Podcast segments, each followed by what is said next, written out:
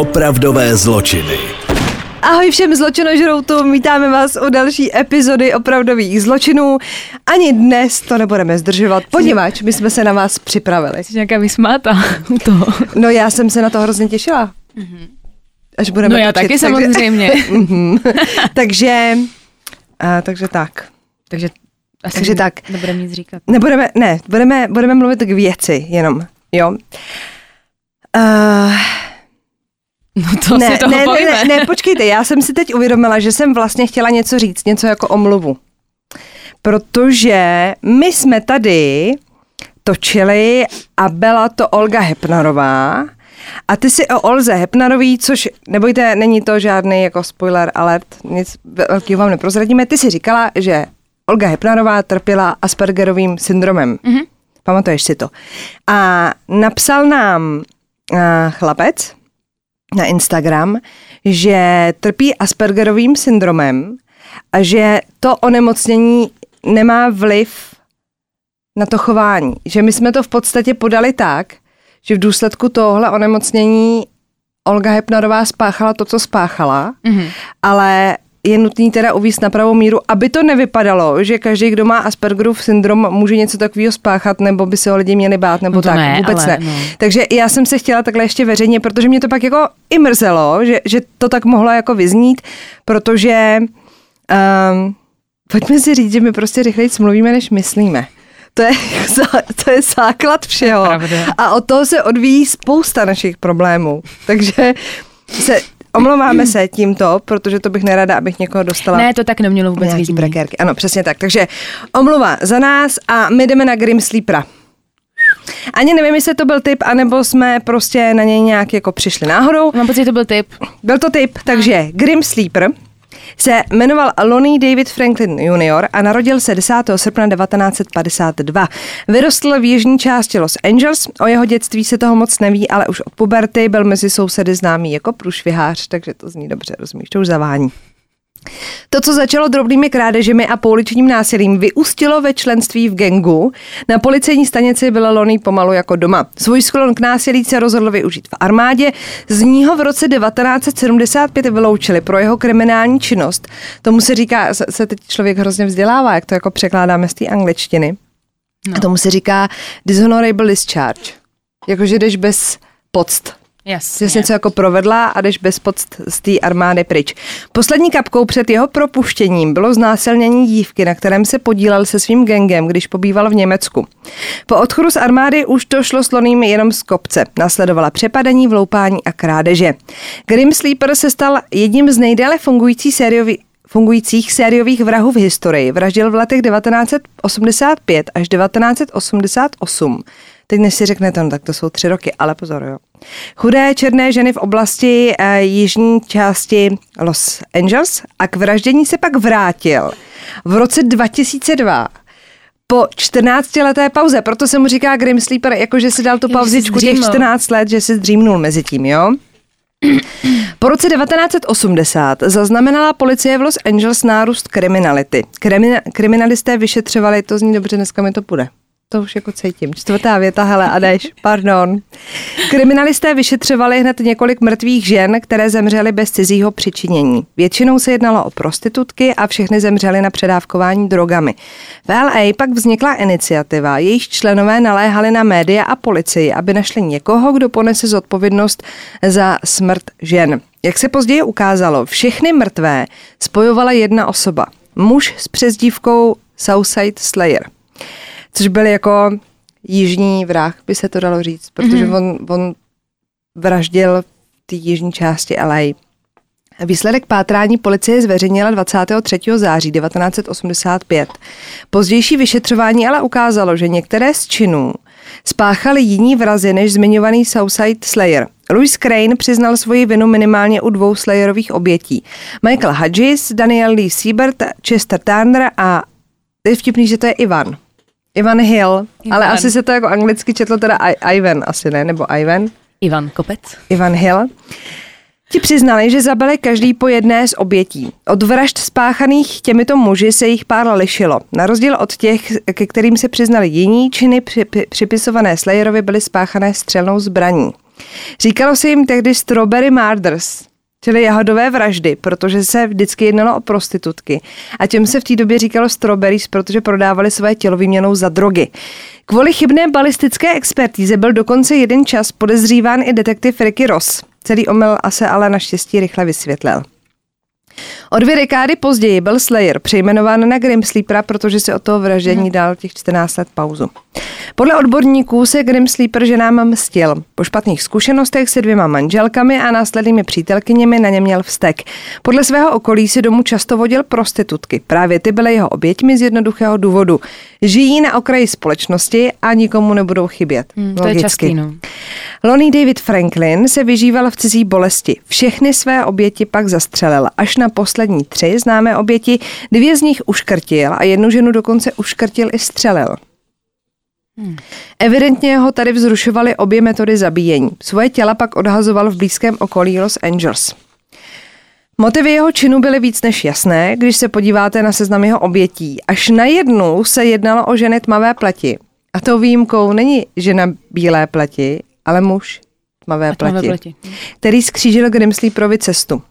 Ze seznamu obětí se dala vyloučit jen jedna jediná žena, Anitra Washington. Tu Grim Sleeper napadl, ale ona útok přežila. Útočníka popsala jako v celku dobře oblečeného, slušně vypadajícího muže v černém polotričku a maskáčových kalhotách. Nejzajímavější na něm bylo jeho auto. Řídil jasně oranžový Ford Pinto, který vypadal jako auto Hot Wheels s bílým závodním pruhem. Když se začaly množit důkazy, Lonýho okolí nechtělo uvěřit, že by byl něčeho takového schopný. A na důkazy si policie musela počkat pár dlouhých let. V roce 1988 si vrah dal navíc pauzu až do roku 2002. To už jsme mm-hmm. říkali. Z pohledu dnešních vyšetřovatelů pak jeho dopadení brzdila věc nemožná, ale v 80. letech úplně běžná. Žádné velké registry DNA a když tak v bídném stavu. Jak už to bývá, k dopadení vraha vedla schoda náhod. Ze začátku vyšetřování policii dost komplikoval vyšetřování fakt, že v oblasti Jižního Los Angeles působili spolu s Grim Sleeperem další dva sériový vrazy. Policie navíc nenašla schodu s DNA nalezeným na místě činu. Myslím tím, že tam našli DNA a když ho dali do, ty, do toho jako registru prohledat, no. tak jim to v tom registru nenašlo schodu, protože ten jo. registr byl poměrně chudej, takže tam spousta lidí jako nebyla. DNA z místa činu ale přeci jen našla podobnost v policejní databázi ale... s Franklinovým synem Christopherem, který byl odsouzen za ozbrojené přepadení v roce 2008. V té chvíli už policie měla podezření, že vrahem by mohl být jeho příbuzný. Už jen proto, že Franklinův syn nemohl spáchat vraždy v 80. letech, protože v té době byl ještě dítě. Usvědčení vraha potřebovali 100% schodu DNA a to chtělo pořádný plán. A teď pozor, to je strašně vtipný. Policie nasadila detektiva v přestrojení v pizzerii, kde Franklin jedl. Při sklízení nádobí ze stolu pak místo do kuchyně zamířilo všechno, čeho se dotknul do laboratoře, včetně Aha. nakousaný pici. A konečně jim vyšla schoda. To měli materiálu. No. I tentokrát bylo celé vyšetřování ovlivněno spoustou náhod, jak už to většinou bývá. Franklin byl totiž odsouzen za nepovolené držení zbraně a další přečiny. A teď pozor, jo, poslouchejte pozorně. V roce 2003 Tehdy byl pod dohledem probačních úředníků. V roce 2004 schválili v Kalifornii iniciativu Proposition 69, která umožňovala schromažďovat DNA od všech zatčených, kteří spáchali prostě třeba i drobný přestupek, jo. Tím si databáze měla rozšířit a předcházet chybám a omylům, které se děly v minulosti. A tady se dostáváme k tomu zlomovému okamžiku. Probační úředník, který měl na starosti Franklina, jeho DNA do systému nezadal, protože byl zatčen před schválením celé iniciativy. A jemu se prostě nechtělo, že Teprve v létě roku 2005 byla databáze kompletní. 7. července 2010 napsali noviny Los Angeles Times, že došlo k průlomu vyšetřování a byl zatčen 57-letý Lonnie David Franklin Jr. 16. prosince zveřejnila policie fotky 180 různých žen, aby jim veřejnost pomohla s identifikací případných dalších obětí Franklina juniora. Jak sám vrchní vyšetřovatel přiznal, ve Franklinově bytě našli přes tisíc různých fotek a hodiny záznamu převážně nahých žen, které mohl Franklin potenciálně zneužít a zabít. Ženy byly v několika věkových kategoriích, od teenagerů až po zralé ženy. 3. října 2011 agentura Reuters zveřejnila informaci, že se seznam Grimsleeperových obětí rozšířil o dalších šest. Dvě z nich měl zabít během své údajné 14-leté pauzy mezi lety 88 a 2002. Co se týká dalších čtyř obětí, dvě byly nalezeny v 80. letech a dvě byly prohlášeny jako pohřešované v roce 2005, jejich ostatky se ale nikdy nenašly. S Franklinem je ale spojoval čas, místo a taky způsob zabití. Lonnie David Franklin Jr. byl souzen za 10 vražd a jeden pokus oni. Za vraždu jediného muže ze seznamu obětí souzen nikdy nebyl. Na těle se totiž nenalezla žádná DNA a tak nebyl žádný přímý důkaz. 5. května 2016 byl po tříměsíčním soudu a den a půl dlouhém rozhodování poroty Franklin souzen za 10 vražd a jeden pokus oni. 6. června byl pak odsouzen k trestu smrti. Ještě než se Lonnie Franklin dočkal trestu smrti, byl 28. března 2020 nalezen bez známek života ve své cele v San Quentin v Kalifornii a později prohlášen za mrtvého. Bylo mu 67 let. Takže letos umřel. Letos umřel. A není to úplně jako... Oni, jak jsou souzený docela pozdě, tak nemáš úplně pocit, že jako karma. No v tomhle případě ne, že jo. Ještě 67, tu se dožil aspoň nějakého věku. Takhle, není to taková ta hrůza, jako byl Golden State Killer, No, který už tam vesli chudáka na vozíku. A ten už vypadal, že umře, než přijde k tomu soudu. Takže tam, tam už to není jako asi takový trest. No. ale tak hlavně, že už není. A když už jsme u těch trestů, jo, tak doporučuji pustit si, jsme zase opět u Netflixu, někdo nám psal, že až nám vypnou Netflix, co budeme dělat. Tak to všichni víme, že nám skončí život, ale, ale chci říct, že na Netflixu je dokument Ďábel odvedle. Když si pustíte ten trailer, tak on je takový jako nic moc, protože to je hodně jako politický a že údajně v Americe žije takzvaný Ivan Hrozný, což byl člověk, který měl být jako v koncentračním táboře největší ráz. Mm-hmm. Jakože šikanoval ty oběti, jako to, že šli do plynové komory je samo o sobě hrozný, ale on je prostě ještě jako týral a tak. A že se ukázalo, že prostě žije v Americe tady ten člověk. Na základě samozřejmě záznamů z nějakých tajných svodek, bla, bla, bla. A mně se do toho hrozně nechtělo, protože se to fakt tvářilo jako, že politika, válka, Jasně. Rusko nebo sovětský svaz v té době. A je to dobrý. Je to dobrý. Ne, je to fakt dobrý a do poslední chvíle budete jako taky to, taky to on, není to on, není to on, není to on. A končí to, přijde mi jako, spoiler, pozor, končí to dost podobně uh, jako Golden State Killer, kdy vlastně ty soudy se jako táhnou až do jeho, já let. nevím, třeba 80, 100 let prostě. A taky nemáte jako pocit, že... Neřeknu vám, jestli to byl nebo nebyl on, Je pravda, že, že když pak už odsoudí takového starouše, ten už má to stejně jako za pár, když to tak jako řeknu. Je A za ty, prostě- za ty hnusné věci, co jako těm lidem dělal, to měl dostat dřív přes Lepší by bylo sáhnout mu na důchod, podle mě.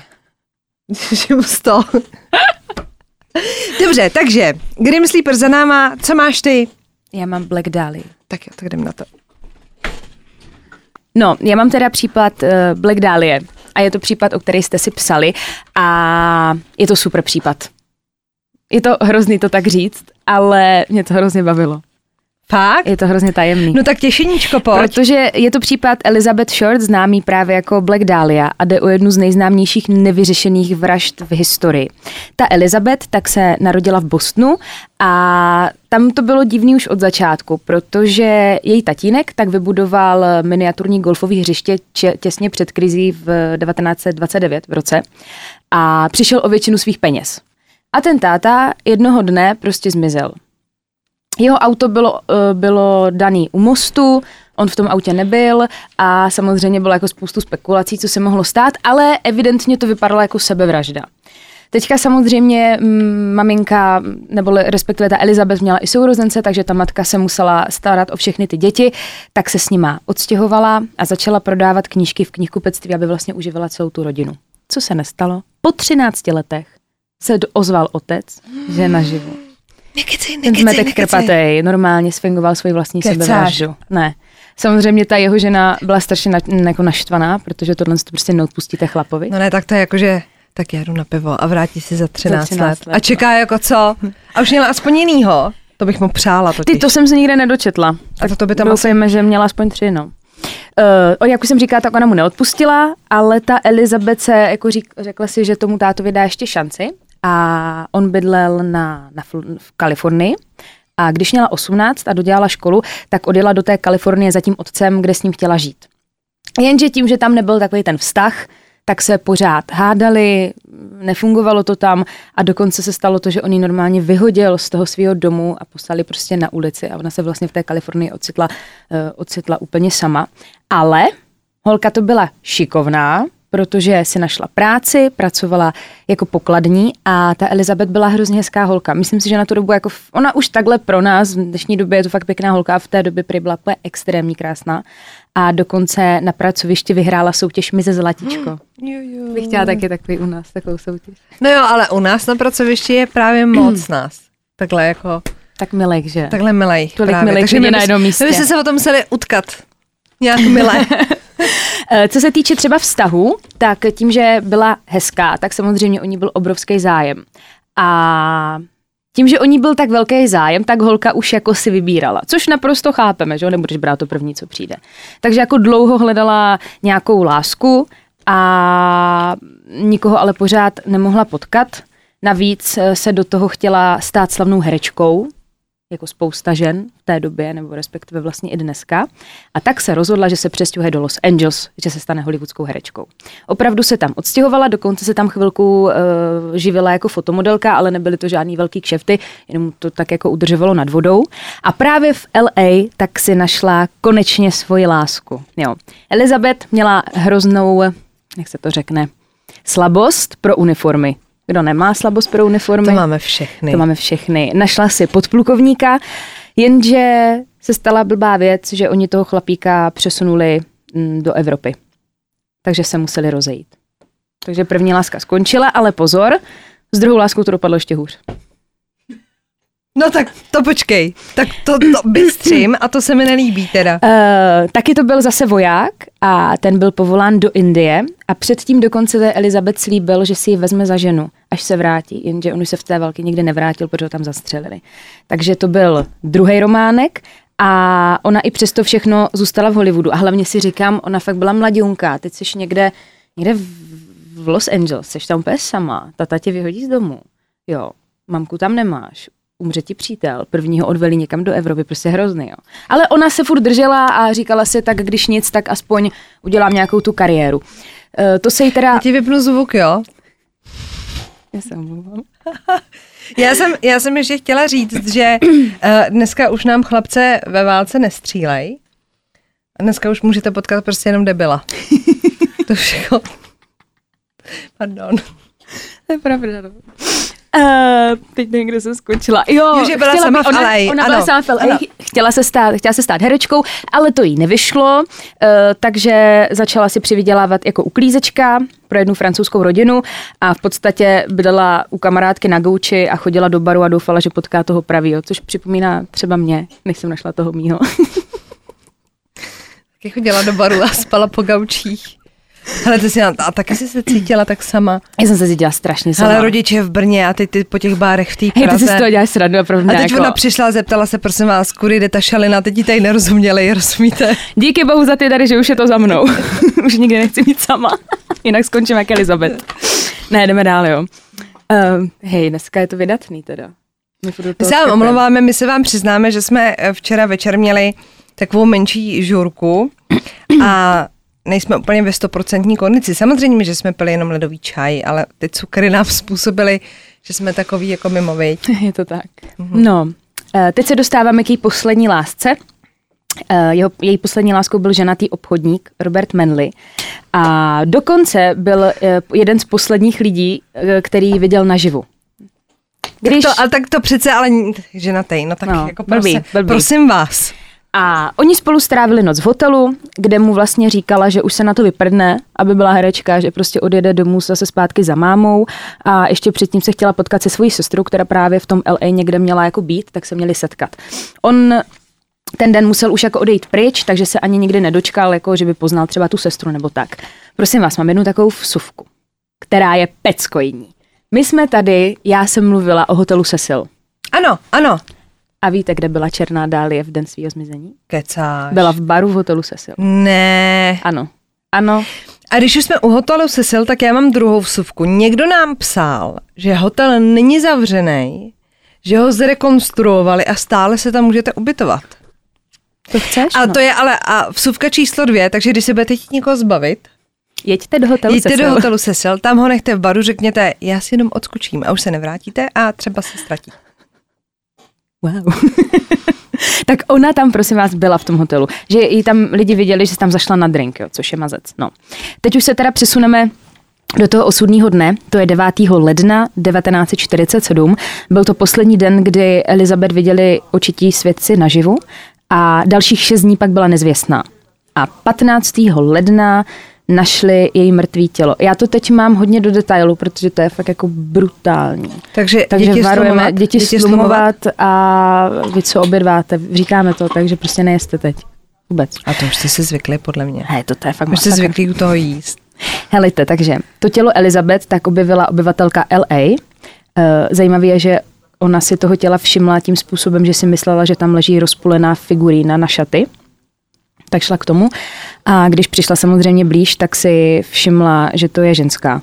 Zavolala samozřejmě policii a teď, eh, když se podíváme jako na ten čin a na to tělo, tak kromě toho, že bylo tělo teda rozdělené na dvě části, oni jsou prosím vás fotky na internetu. Není to nic těžkého dohledat a fakt má prostě trup úplně bokem než ty nohy. Fakt to vypadá jak nějaká figurína. Eh, Byla rozdělená vlastně vejpůl obyčejným kuchyňským nožem. Na hlavě se našla celá řada podlitin, na končetinách oděrky od provazu a místy chyběly části kůže a vnitřností vrah vytáhl z těla a složil pod zadek. V prázdné dutině břicha byly nalezeny exkrementy, z celého těla byla vyčerpána krev a detektivové naznali, že oběť zřejmě před smrtí vysela hlavou dolů a byla jako brutálně mučena. A vrah taky použil nůž, aby ženě rozřízl rty od ucha k uchu, aby to vlastně vzbuzovalo dojem, že se směje. Ona fakt byla úplně rozřízlá ty koutky, že to působilo třeba k klauni. Fuj, hrozný. A ještě jí uřízli bradavku, prostě hrozný. Ta holka byla celá prostě dorasovaná úplně brutálním způsobem. Samozřejmě na tu dobu to byl hrozný šok, takže média to okamžitě začaly řešit. Ten případ se celý zmedializoval, proto je to i do dneška tak hrozně známý. A tady k té brutální vraždě tak se přiznalo na 50 mužů a žen, kteří byli na seznamu podezřelých, ale postupně všichni vypadali. Oni se k tomu asi přihlašovali z toho důvodu, že jo, tak to bylo tak medializovaný, tak aby se nějakým způsobem třeba jako ukázali, lidi o nich věděli, ale všechny ti policisti jako smetli ze stolu, protože nikdo z nich to jako udělat nemohl. A policie podezřívala pak celkem ještě asi 150 lidí a nikdy nikoho neobvinila, jo? Ale pozor, po 70 letech, takže v roce 2017, tak jeden detektiv, jmenuje se Pew Eatwell, tak ve své knize prý údajně odhalil vraha. A měl by podle všeho teda to být hotelový poslíček Leslie Dillon, a ten byl dokonce krátce po té vraždě s policií jako taky vyslíchaný a řekl prý věci, které ta policie veřejnosti nezdělila. Takže on neměl jak to vědět, že se zeptali, víš, jak se jich někdy ptají na nějaké jako úplně niterné věci toho případu, nebo třeba, kde byla, jak byla zabitá, kde byla svázaná. Tak tam těch detailů bylo docela dost, když to tady no, popsal. Ale on tak... prostě popsal věci, které se té veřejnosti, které se ty veřejnosti nezdělily. A i když to vypadalo, že by to fakt jako mohl být on, tak nikdy nebyl stíhán patrně kvůli rozsáhlé korupci, která tam v tom sboru vládla. Protože ten kluk byl napojený na velmi mocného bohatého pasáka, jmenoval se Mark Hansen a ten v té době se dostal až mezi tu hollywoodskou smetánku, takže se fakt jako pohyboval v tom L, L, L, L, LA v těch nejvyšších jako kruzích a měl konexe právě i na policajty. A právě v jednom z jeho domů, který vlastnil, tak bydlela ta Elizabeth a on byl hrozně běsný z toho, že jí tam furt chodí chlapy za tou Elizabeth. A už ho to jako štvalo, tak řekl tomu poslíčkovi, hele, nějak to vyřiď, mě už to prostě štve, ale asi sám nečekal, že by ten poslíček se o to postaral až tak brutálním způsobem. No. Takže je možný, že tohle by mohl být potenciální vrah, což už teďka jako nezjistíme. A jestli si říkáte, proč se tady tomuhle případu říká uh, Black Dahlia, mě to zajímalo, tak je to prosím vás podle filmu Blue Dahlia, protože ten film v době té vraždy běžel v kině. Já přemýšlím nad tím, že když ji někdo takhle jako opravdu zrasoval, tak to musela být přece hrozná nenávist. To jsem to chtěla říct, no. To je spíš jak nějaká pomsta, mně to přišlo. A zase, jestli, jestli byla holka rozverná a... No tak ne, mě napadlo, když jsi mluvila o tom, že na tím, že to třeba udělala ta manželka, jo, ale tak, tak ta by ji třeba jako ubodala, nebo No. ale asi by jí takhle jako... Fakt se podí, jako to jako brutální. A nebo byl někdo psychicky nemocný, no. Si myslím, no tak nevím, musel být ten člověk narušený, že jo. A tak máme spoustu i těch vrahů, kteří takhle někoho jako dorasovali a nemusela v tom být žádná nenávist, no. Každopádně je to hrozný a bylo jí 22 let, tuším, no, 22, takže mladá holka. Podívejte se na ty fotky. No prostě se holtem vyplatí být úplně rozverná. To ne. To ne. To nebylo jako, že bys na to jako podívala, jako že jsi moc rozverná, to vůbec ne. Uh, tak a teď si pojďme říct. Dáme ještě jeden? Ty seš dneska rozjetá. Mhm. Tak, tak jo, no. Tak jo, tak, jo. tak dáme ještě jeden. Takže dáme ještě jeden, jo. Ano, dáme ještě jeden případ. My jsme si říkali, Ale na že to si nezvykejte. Na to si nezvykejte. máme pro vás, mě to zaujalo proto, že my ženský všechny tak všeobecně jako máme rády boty. To se tak jako ví. Jsou i pánové, co mají rádi boty a jedou si v teniskách, bla, bla, bla. A já mám pro vás ale chlapíka, který se nevyžíval v teniskách, ale v botách na podpadku. Což je prostě vždycky předzvěst toho, že to bude stát za to. Já tak pryč to kafíčko, aby vám to ne- nepřekáželo.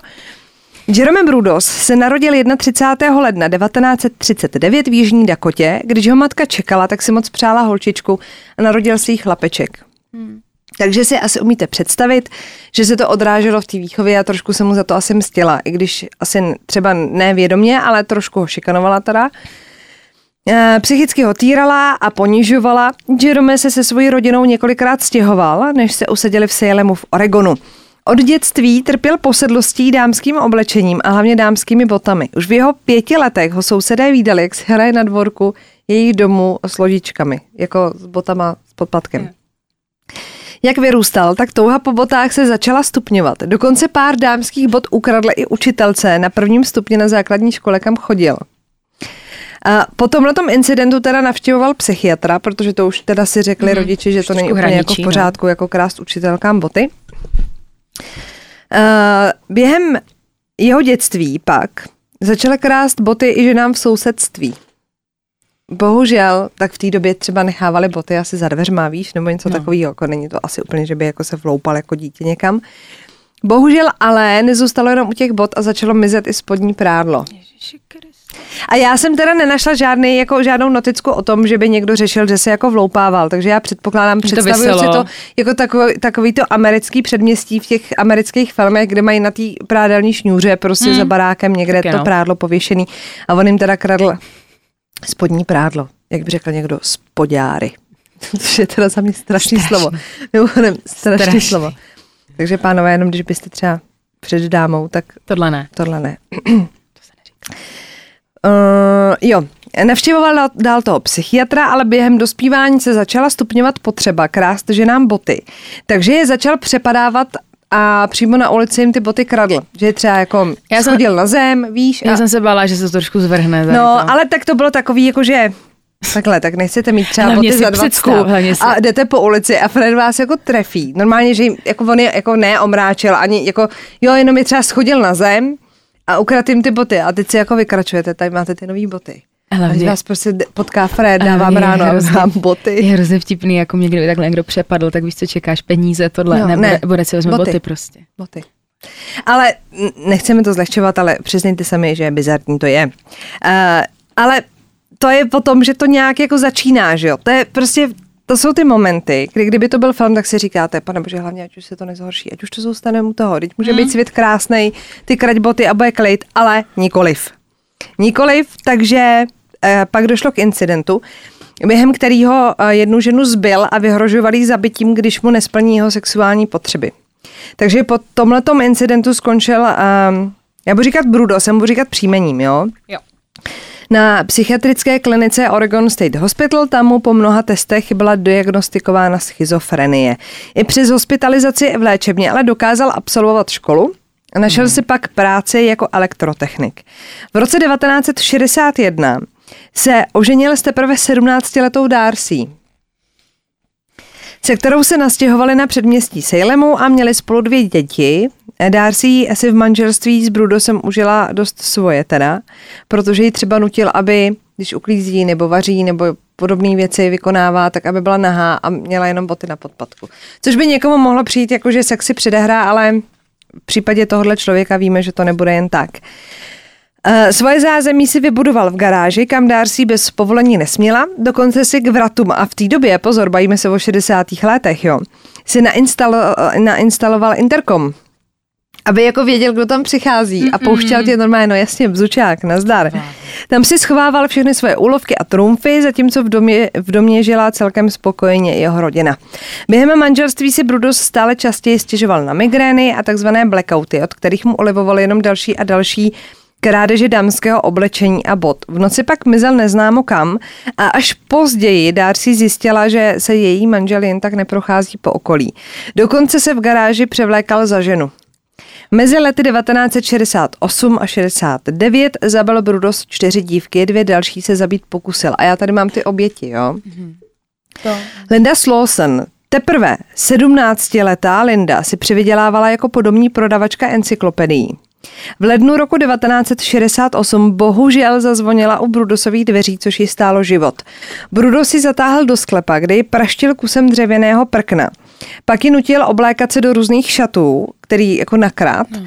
Její tělo pak aranžoval do různých vyzývavých pozic a nakonec Lindě potom, co ji zabil, uřízl levé chodidlo, které si schovával v mrazáku, aby si na něm mohl zkoušet ty kradené boty. Ej, tak to je... True story, Fuj. fakt jako.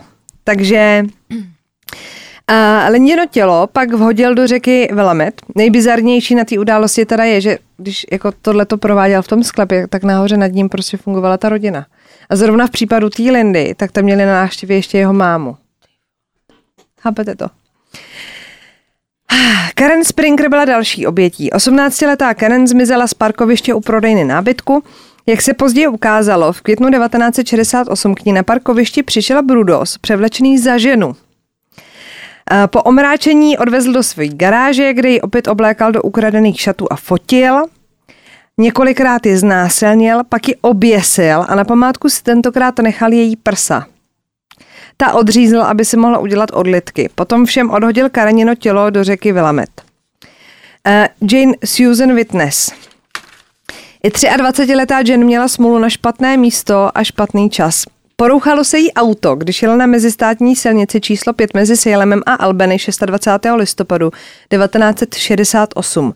Brudo si tehdy nabídl odvoz k němu domů, odkud si pak může zavolat pomoc. Taková ta klasika, že jo. Zoufalá Jen na nabídku kývla. Ještě ve svém autě ji Brudos uškrtil koženým páskem a po smrti ji znásilnil. Její tělo nechal vyset ve své garáži několik dní, během kterých ho převlékal, fotil a opakovaně znásilňoval. I tentokrát si Brudos nechal památku, odřízl z těla jedno prso, udělal odlitek a bacha. Ten podle svých slov pak používal jako těžítko na papír. Bojím se, bojím se, že, že je doma. To je hrozný. Jako nikdy se Hlavně to nepíše, vždycky, ale bojím se, že doma. Jak vždycky řekneš, co si nechal jako na památku. Jo. Ne, to, to fuj. To je prase. Potom všem tělo přivázal ke kusu kolejnice a opět hodil do řeky Velamet. Spolu s tělem se zbavil i nohy slosnové. Jo, první oběti, jo? Pak tady mám dvě přepadaný, který to přežili. Sharon Wood a Gloria Jean Smith. Tý první bylo 24 let, druhý teprve 15. Ale přežila ta 15 Přežili to, přežili to. A Další oběť, Linda Sejlí. Lindě bylo 22 let a jinak, prosím vás, u těch unesených to bylo tak, že se mu to jako nepovedlo. Třeba tam někdo asi jo. přišel, nebo jo, nebylo to jako, že by mu utekli, přišlo se na něj pak nakonec úplně jinak. Lindě Sejlí bylo 22 let, když si Brudos vyhlédl v nákupním centru, aby ji později přepadl a unesl v jeho garážích. Je teda fakt, že v těch garážích se pokusil přepadnout i ty dvě předchozí, mm-hmm. že asi když jdete k autu, tak se rozhlížejte. Unesl, jo, jo, jo, opět si odvezl do své garáže a Linda prožila to, co oběti před ní. Převlékání, focení a znásilňování. V jejím případě se Brudos rozhodl, že z těla neodřízne prsa. Podle jeho slov byla prýmoc růžová. Místo toho do těla pouštěl elektrický proud, protože si chtěl vyzkoušet, jestli vyskočí. Nakonec tělo kousek vláčel za svým autem a pak vhodil do řeky. Co se týká toho proudu, tak byl prej zklamaný, protože prej nenadskakoval. Mm-hmm. Tak to jen tak jako. Mm-hmm. Podle svých slov Brudos nad těly pak masturboval ve vysokých podpatcích, když jako je zabil jo. ty holky. Zlom nastal v květnu 1969, kdy rybář našel těla Sejlí a Springrové v řece Long Tom. Policie se začala vyptávat spolužáku obou dívek, až dostala typ na muže, který prý Springerově několikrát volal a zvali na schůzku.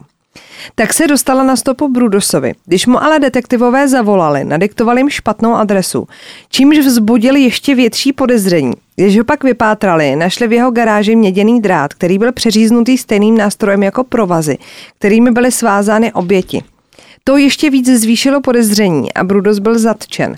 Na policejní služebně se ke svým činům přiznal. 28. června 1969 byl Brudos odsouzen za trojnásobnou vraždu prvního stupně.